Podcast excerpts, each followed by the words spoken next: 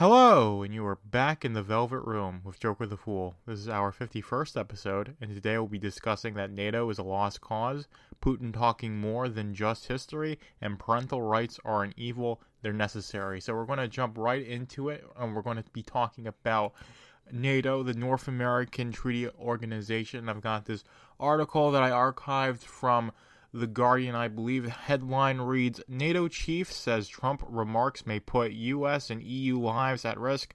Now, Trump said something that was basically, it says, after Donald Trump invited Russia to attack member countries that he perceived as not meeting their financial obligations, Stoltenberg, who I guess is, you know, one of the higher ups at NATO, says any suggestion that allies will not defend each other undermines all of our security, including that of the U.S., and puts the American and Euro- European soldiers at increased risk. I expect that regardless of who wins the presidential election, the U.S. will remain a strong and committed NATO ally. Now, I agree with him on there. If Trump gets back into office, let's say, which uh, there's a lot of stuff pointing to that being the case. Uh, NATO is still going to exist. It's uh, part of the uh, globalist uh, agenda from the uh, the Western lens. It's something that's going to exist. It's something that justifies a lot of wars happening, especially with Russia and China, because it's essentially something that was formed during the Cold War. NATO for the Western Unions to um, have an avenue for mutually assured destruction. The Russians and the USSR had the Warsaw Pact, where it had a bunch of satellite states and saying, hey, we're going to share military resources. We're going to have this clause saying an attack on one is an attack against all, which is why saying, well, if, hey, NATO isn't going to defend the ones who don't pay up, uh, then that undermines that point and the idea of saying, hey, if let's say Ukraine joins NATO and Ukraine gets attacked, that we wouldn't just nuclear bomb the shit out of Russia and then they nuclear bomb the shit out of us. Uh, that's it just kind of eliminates mutually assured destruction.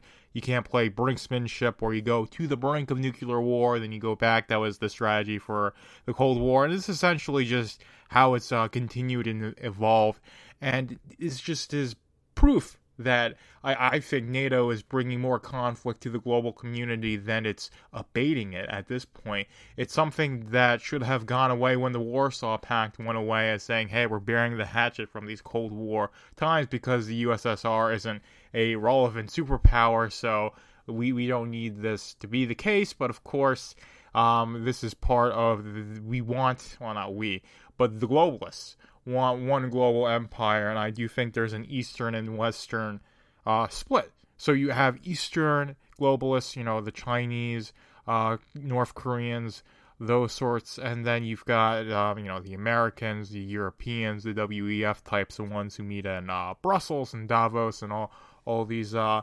bourgeois places in Europe and say how they want everyone to eat bugs and cricket flour and live in pods and strap the Apple Vision Pro to their face and then complain that it can't play porn. uh, so you've got th- those um, two competing forces in terms of who gets to be the um, ruler of the globalist empire. And when the West had the ability to hold on to NATO, they were do they were going to do just that. They're not going to abolish it or let Russia into NATO or do any of those sorts of things. So it would be beneficial if NATO was abolished and you had the one like global. Um, global uh, super state organization that had some sort of, um, I guess, territorial or agreed upon powers functioning as a kind of super state or a mediator between states, being only the UN. I think that would be a more peaceful thing. Would that be the preferable thing for me?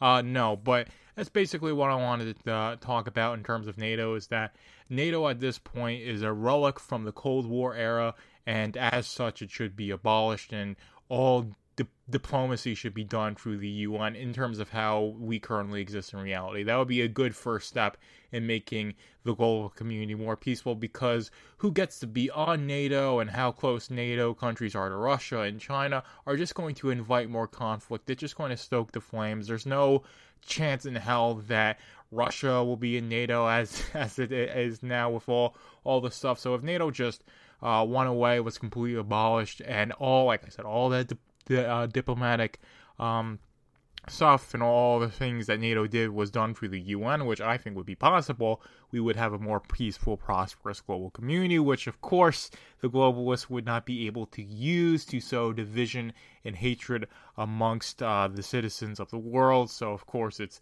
not going to happen. Uh, but I think that's a nice little uh, segue talking about NATO. We're going to talk into talk about Putin's uh, interview with Tucker Car- Carlson because that was a very interesting thing. Of course, is Russia centric. He does mention NATO in the, this interview. Also goes on uh, talking a lot about a lot of history, and I think that's really what I want to talk about because that's what a lot of the beginning of the interview was. I watched around an hour and a half of it, so I watched the vast majority of the interview. And really, what I take away from that interview is when he goes on the history, talking about the Kievan Rus and what was happening uh, with you know Catherine the Great expanding the territory and how Russia celebrated its um, 1,000 years of being a nation state uh, in the 1800s, I believe. Putin views himself as the head of the Russian nation state that's existed for almost 2,000 years at this. And he's saying basically um, as the current iteration or as the current head of this iteration of the Russian nation state, I want to have it be um, living up to what um, that uh, was always intended to be. And the land that Ukraine is located is part of that traditional uh, city state or nation state, I should say. And as such, Russia has a territorial um, right to that land, or, or should ha- be able to exercise um, uh, an absolute monopoly on force violence, ultimate decision making, because that's how it has been for generations in Ukraine as a country, as an ethnic group, was really manufactured rather than something that rose about organically like the Kievan Rus did. Uh, back in like 850 or, or whenever it happened to have happened. So that that's really what I get from Putin. I think it's a much more reasonable thing than like he wants to be like Hitler 2.0 or or something like that. I do think it's a more logical, rational take than, of course, the legacy media is going to give him. Does this mean I trust Putin? Does that does this mean I think Putin is a good person? God no.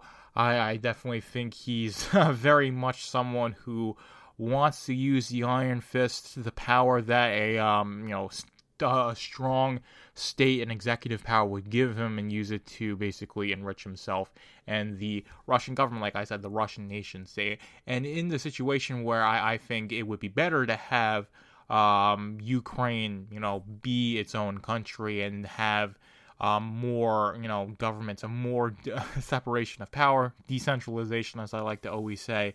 Uh, I think that would be better in terms of getting us closer to a volunteer society, but having the U.S. send billions of dollars and having NATO get involved and the EU and all, all these forces trying to um, make that geographical area look like how the Westerners want to look like instead of how the Russians, you know, think it looks like. Because hey, we have these maps in the archives, and this is how it looked like, and this is what we want to go back to.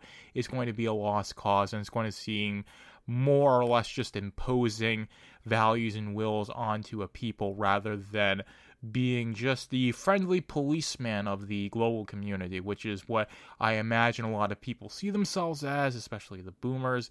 Uh, so I, I, just do not think that it's, it's definitely not going to be perceived like that. The end result is not going to be like that. It's more or less we're just fighting a proxy war that we've got no chance of winning. We're going to waste a lot of money on, and we're running the risk of turning this proxy war into an actual hot conflict, and we start sending American soldiers into Ukraine, and it's just makes tensions rise even more, makes it even more like a third world war than it basically already is at this point. So I, I just do not see any benefit of having this proxy war with Ukraine. Of course, uh, I'm not uh, for the American military existing in the way that it does. It should just be a militia based on self defense. So basically, the state militias of the United States, you know, should have 50 of them that can collaborate and basically run NORAD and make sure that the territory, you know, the continental uh, United States is actually safe. And, you know, I guess Hawaii and uh, Alaska can be included in that. But whatever, that's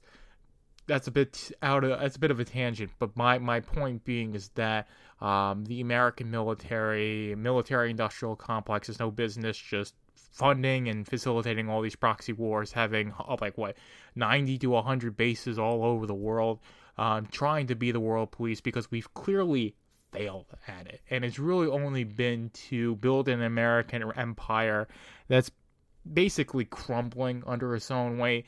I, I mean, it's really hard to have your hands basically this far spread out to have your tendrils go um, around the circumference of the planet. I mean, the, the British Empire couldn't do it for all that long. So the more you expand, the more um, pots you have your hand in, the less um, a- able you are to have a good grip on those pots, if you get what I'm saying. So I think I'll leave it there. That's really what my takeaway is: is that Putin is basically viewing himself as um, the leader of a, a nation state that's existed for over a thousand years and wants it to be as much as it can be in terms of that, and saying that hey, this geographical area should be under the control of um, you know the Russian nation state because it's how it always ha- has been, and anyone trying to say it shouldn't be or trying to get involved in Russia's affairs is being viewed as an aggressor rather than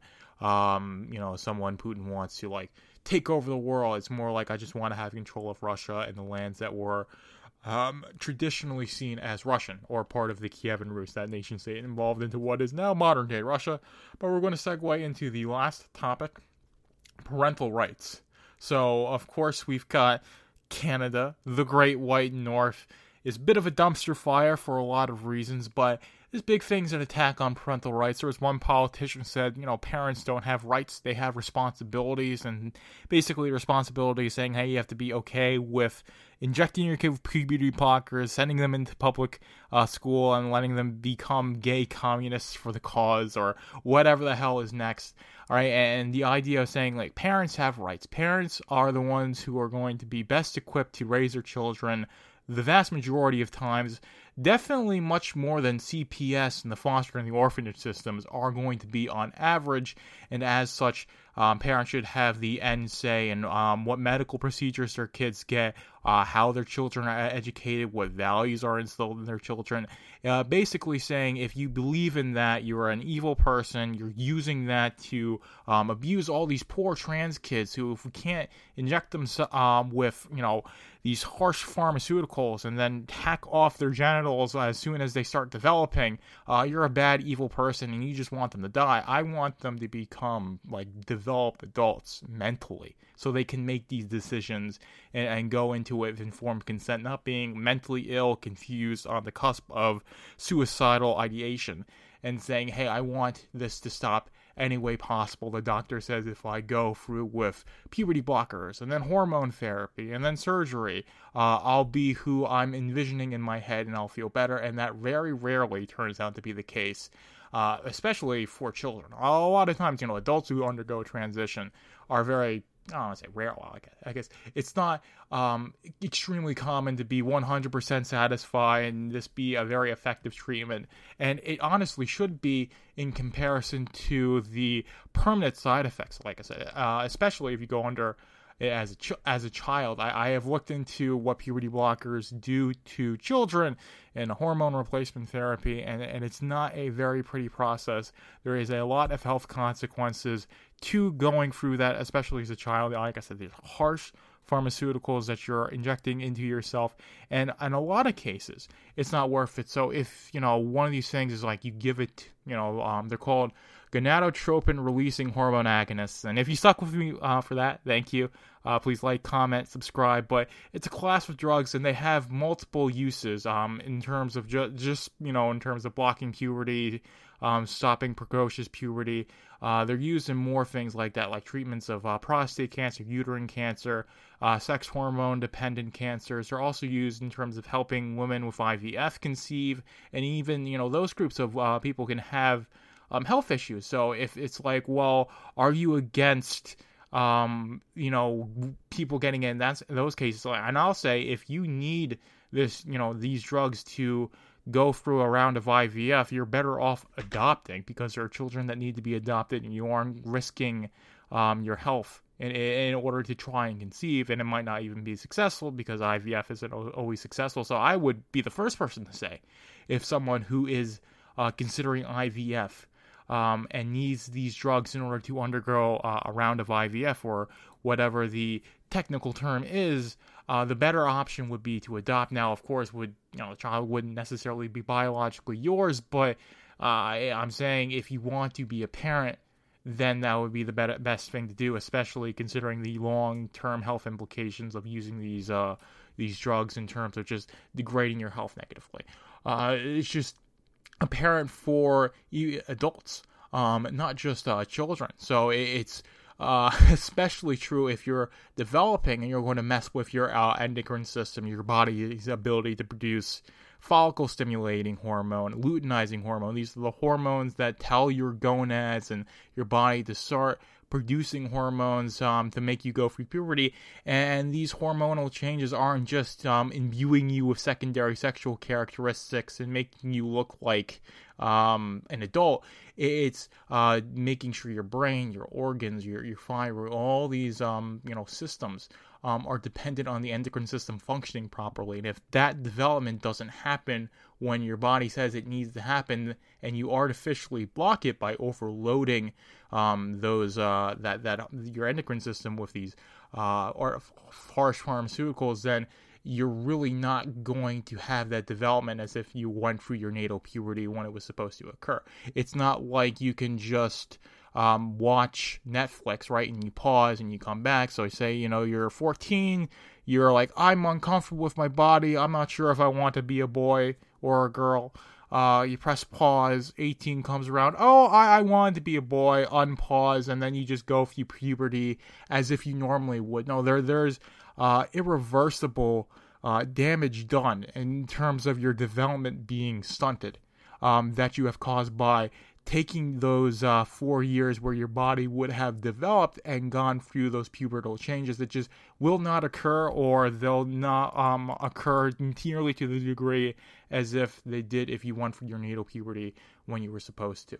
And having any problems, voicing your concern with that, making the decision saying, I am a parent who's concerned, I've looked into this, this is not the best for my child because of these reasons, which are based in reality and logic.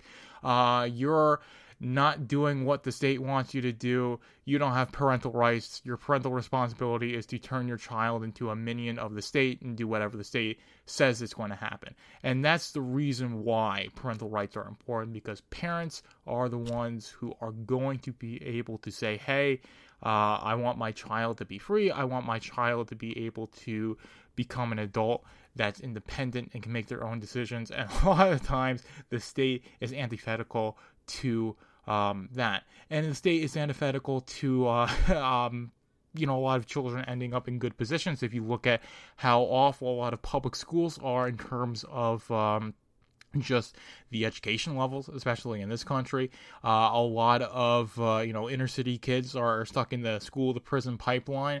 Uh, that's something that leftists like to say, but you know then they'll tell you with the other side of their lips to not homeschool your kids, to keep sending your kids to these public schools that are school of the prison pipeline. So again, putting your uh, child in the hands of the state is a surefire way for them to not end up as a good, well rounded citizen. They're just going to be either um, someone who puts in just enough um, to the tax system or they become a burden on the welfare state, and as such, someone that the state can use to justify its own existence and have control over people, and which is why they want to do it. They want the state to become the parent, and the parents basically just um, you, you basically raise the chi- children by proxy, um, or just um, facilitate the state's indoctrination on, onto children. And when um, you know the state has the ability to take children away, put them in the you know the, the foster care system and, and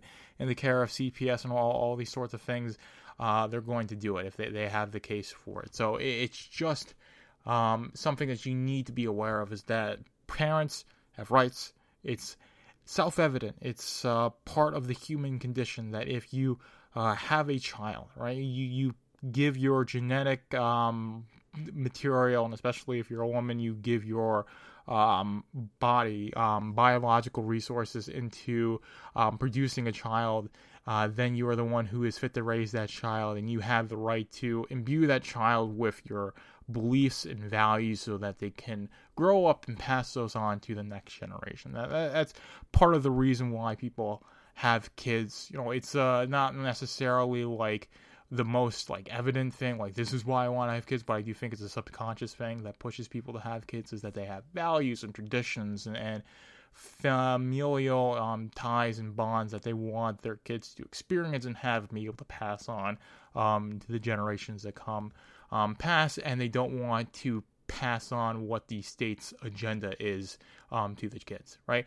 And of course, the state wants that. So the more people that buy into the government being um, the best and doing whatever the state wants, especially these authoritarian states, the better. Which is why the state wants to be the parent, not have the parents basically take back seat or just do all the like nannying, and then the uh, state can do the parenting and instill the values of the state onto the kids, and then the kids can um, basically just be minions for the government. Of course, it sounds a little bit conspiratorial, but when you have uh, a politician in Canada say parents don't have rights, they have responsibilities, right? It's more like saying you basically are just here to keep the kid alive in a state where they're fed, so that way the um, child can become a minion for the state.